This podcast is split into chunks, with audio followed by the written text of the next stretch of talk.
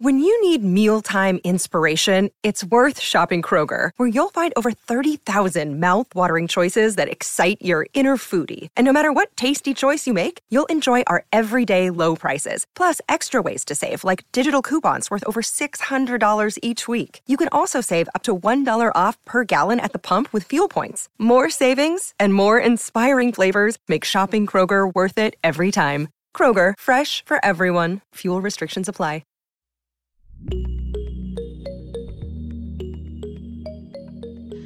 Welcome to the Inner Source Healing Podcast, the program about healing from toxic abuse.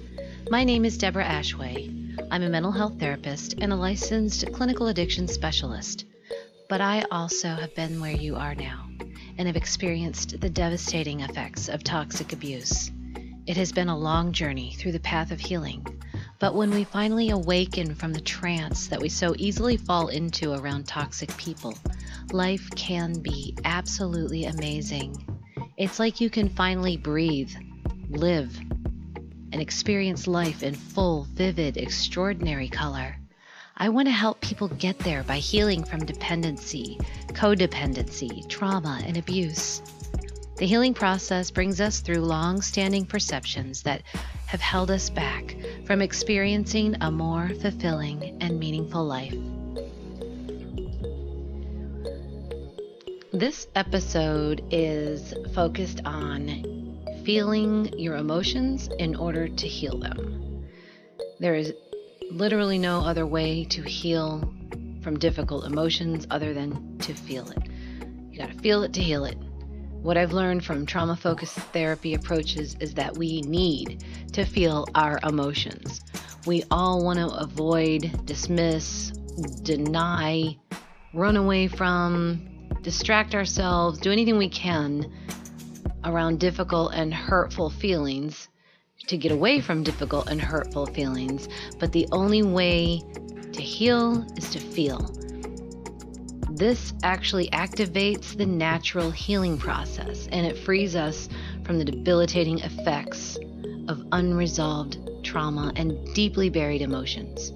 So, without going through this difficult part of our journey, we will end up living with chronic tension, anxiety, depression, apathy, low energy, depleted self esteem, irritability, difficulty focusing, troubled relationships, and so many more problems that really aren't worth living with for the simple reason of avoiding pain. So it's kind of like a choice. Do you want to live with all of that and avoid the difficult, painful emotions for a little while? Or do you want to feel those very painful emotions, which nobody actually does want to feel that? But the payoff is that you also heal all of those other things. This episode explains body based trauma release approaches that help break the trauma cycle. When we have been submerged in toxicity, such as being in a toxic relationship, we become altered in a way that disconnects us from our true selves. And we might be aware of this and we might try to change our thinking or our behavior or our situation and do all kinds of things to get back to how we know we are at our soul level. Our behavior or our situation, we might be able to change some things about that. But if we don't change at a deep emotional level, we're going to continue on the same patterns. When we begin to wake up first to the emotional violations that we have experienced, and then second to who we have become and to, to who we are being at this moment and decide to change things, that is the moment that we begin to transmute the raw material of our experience. Our experience is held in deep emotional memories that are stored in the body. When emotions are stored in the body, the conscious part of the brain doesn't know the difference between past experiences and current experiences, and we can potentially live the same emotional state, such as anger or sadness, day after day, month after month, and year after year until it is consciously experienced and processed. when you don't break the trauma cycle, you're going to find yourself in the same situations, the same relationships over and over and over again until you resolve this. There's no getting around that. You have to feel this. And the sooner that you recognize this, the more excited you might become about actually feeling some of this stuff. You might want to get away from this stuff so bad or stop meeting the same people, stop being in toxic relationship after toxic relationship, whether it's um, a friend or coworkers or um, intimate relationship. You want to break that pattern. So basically, the bottom line is we cannot heal without feeling. The protective part of our brain provides a really good service to us by it does. It works hard to protect us from feeling pain. And therefore, we can go on functioning day to day. We can get our daily routines done. We don't have to worry about breaking down and crying or having an emotional outburst because the protective part of our brain shoves all of that stuff away from us in order to function. But it also does us a disservice as far as healing from the unresolved trauma. Our brain is designed to keep us from feeling pain, which is great. Because, like I said, it allowed us to go on and function with daily activities. However, as it protected us from feeling pain, it had to put that pain somewhere. Emotions are energy, it, it has to go somewhere. So, that energy, usually, if we don't experience it, and if it never gets processed, then the emotional energy gets stored inside our bodies somewhere. Our bodies absorb it and hold it for us, which is great and all, except that it stays there. It's an emotional energy. It's kind of like in, I always imagine it to be like in a bubble, stored away in our body. And when whenever we are triggered by something or around a similar sensory input, that hits that neural network of similar associations, then that bubble responds, sending up signals so that we start feeling all of those things all over again, which our brain, the protective part, quickly goes into action and shoves it back down, keeping it stuck. So that it lives there forever and ever until we consciously bring it to our attention and process it and then reorganize it. But it is an energy. And, and if you want to heal from some of this unresolved trauma or some of this unresolved pain, which we do get a lot of, we are if we are in a toxic relationship, if we are surrounded or exposed to toxic behaviors, then there are several occasions where you have exposure to hurt and pain. And this does, it does a number on you. I mean, it will get stored. So, the goal here is to heal. And in order to heal, we need to feel. And in order to feel, we need to bring this pain, this emotional, this negative energy or painful energy bubble into our awareness. How do we bring emotions that are buried somewhere in our body, in our subconscious, into the conscious awareness. And, and that's the tricky part. Emotions are energy and nothing but energy. They don't have anything that our brain can recognize. Since we experience our world through our sensory inputs taste, touch, smell, sight, and sound that's how our brain interprets the world around us. Our brain has no way of understanding emotions because emotions don't have any of those factors or qualifying characteristics. The only thing that emotions have, the energy, um, is the way that the only way that we can interpret it is the way that it makes us feel.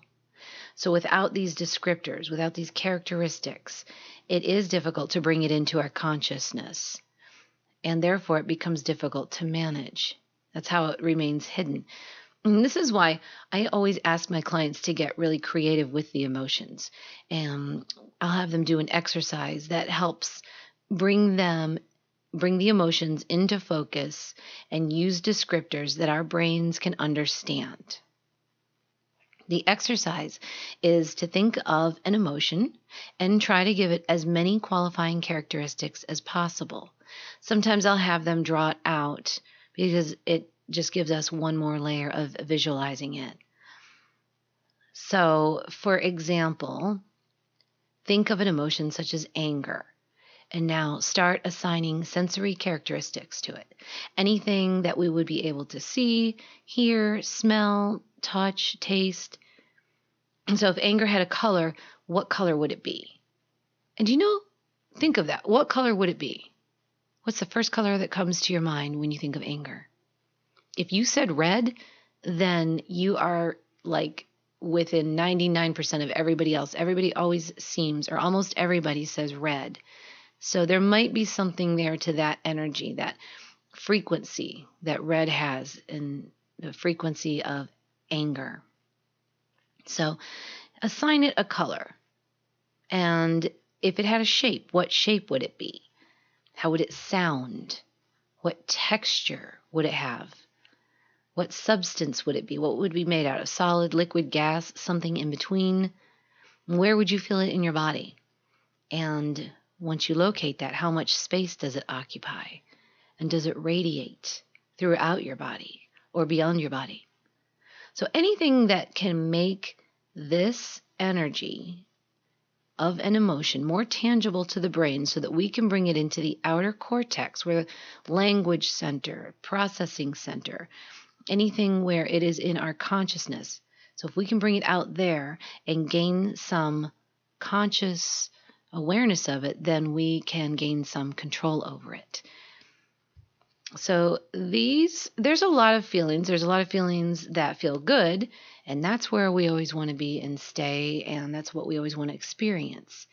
And then there's a lot of feelings that hurt and feel really horrible, and which is which is what the protective part of our brain tries to keep us from feeling, so that we can go on and function throughout our day.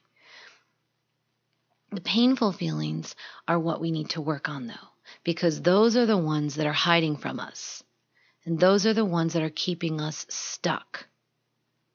So you might notice that when you do begin to bring some of the difficult emotions into your awareness, the more difficult ones are like shame, rejection, loneliness, failure, those kinds of things. They tend to maybe make an appearance but slip away really quickly, or they get covered up by other safer emotions such as anger. Anger is a safer emotion. Um, and the trick is then to find these emotions. Where did it go? Where in the body did it go now? Or to move the anger out of the way, or any other emotion that might come up to distract us. Sometimes stories come up to distract us from these emotions. But the idea is to find this energy that hurts and stay with it for a little while. Let it linger. Let your brain know that you can handle this. You can face it. Get that protective part out of the way long enough to know that you can you can sit with this for a little while. Your brain doesn't know that it can handle it. So you have to force yourself to be uncomfortable with it. Having the courage to break free of this addictive nature of avoiding negative feelings requires self love, a lot of self compassion. When the difficult emotions are felt and experienced, it is only then that we are free. Releasing yourself of attachments can transform you into a living example of liberation and a true source of inspiration to others. Become the observer of emotions. Become curious about the self and the neural pathways that have been wired to cause certain thoughts, behaviors, and moods. When you are actively observing, you are no longer in the automatic programmed state that those neural pathways set you up for. You might notice anger coming up. Recognize that. Look at it. Name it. Call it out. And say, okay, get out of the way. I need to feel this pain for a little bit. And while you're doing that, bring a higher form of energy in to mix it in, like love. Think of something that makes you smile. Think of something that you love. If it's a person, a place, an animal, if it's nature, bring that energy in. You also have that, and that is a very healing energy. And know that while you're while you're in this these feel good feelings, this good this energy that we always want to be in, that we can process this painful energy. It makes it a little bit easier. It almost helps anger to step aside long enough to be able to feel this because we have to feel it. It's not going to last forever. It'll come and go in waves. You you feel it for a little bit. It'll feel really really bad. Bring it into your awareness. Name it. Sit with it. Here's some ways to cope with some of these difficult emotions when they do come up express it, draw it out, write about it, sing about it, dance, move, maybe go running or exercise or something. Anything to express this energy. Any it needs to be expressed. And you want to do it in a safe way. You don't want to go smashing things and then regret that later and you don't want to yell at somebody and then regret that later. Those are negative ways. You want to do this in a positive way. So, writing is pretty safe, drawing. Like I said, if you're in a car by yourself and nobody can hear you, maybe you need to just kind of scream and get it out of you. Um, if you have like a kick bag or a punching bag or something like that, maybe you could do something like that. Crying, sometimes that helps release some of the painful emotions, but they need to be expressed. That's why you see so much artwork and the the artwork that really resonates with us and the reason that it resonates is because there is an emotional connection. Someone was able to express their emotions and others are able to receive that and feel it. That's why expressive art is another good way to cope with some of these difficult emotions. Um, sometimes sound helps.